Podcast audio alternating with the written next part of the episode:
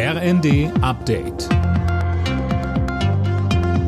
Stündlich neu. Auf den Punkt informiert. Ich bin Jana Klonikowski. Guten Abend. Auf einem Übungsplatz in Sachsen-Anhalt sind zwei Puma-Panzer der Bundeswehr zusammengestoßen. Zwölf Soldaten wurden dabei verletzt, einer davon schwer. Verteidigungsminister Pistorius sprach von einem schrecklichen Unfall. Weiter sagte er. Ein Schwerverletzter ist in Behandlung, soweit ich weiß, in Magdeburg. Drei Mittelschwerverletzte, da handelt es sich wohl im Wesentlichen um Armbrüche, wenn ich das richtig verstanden habe. Und der, die anderen äh, sind dann leicht für leichter Verletzte. Weitere Kenntnisse habe ich noch nicht. Es ist ein Zusammenstoß bei einer fortgeschrittenen äh, Übung gewesen zwischen zwei Pumas und alles andere muss jetzt die weitere Aufklärung ergeben.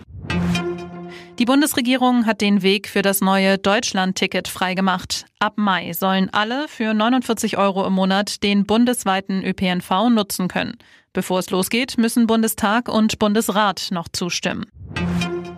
Neubauten sind im vergangenen Jahr im Schnitt um über 16 Prozent teurer geworden. Grund sind die steigenden Preise für Baumaterialien. Sönke Röhling, beim Statistischen Bundesamt spricht man von einem Rekordwert. Ja, so einen starken Anstieg hat es noch nie gegeben und die Preise werden immerhin seit 1958 untersucht. Das Ergebnis ist, dass der Wohnungsbau zunehmend ins Stocken gerät. Im vergangenen Jahr ging die Zahl der Baugenehmigungen schon um fast 6 Prozent zurück. Eine besorgniserregende Entwicklung, heißt es vom Zentralverband des deutschen Baugewerbes.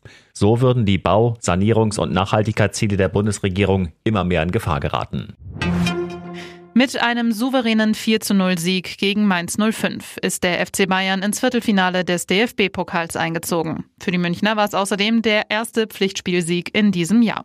Auch Titelverteidiger Leipzig ist eine Runde weiter. Gegen Hoffenheim gewann RB mit 3 zu 1. Alle Nachrichten auf rnd.de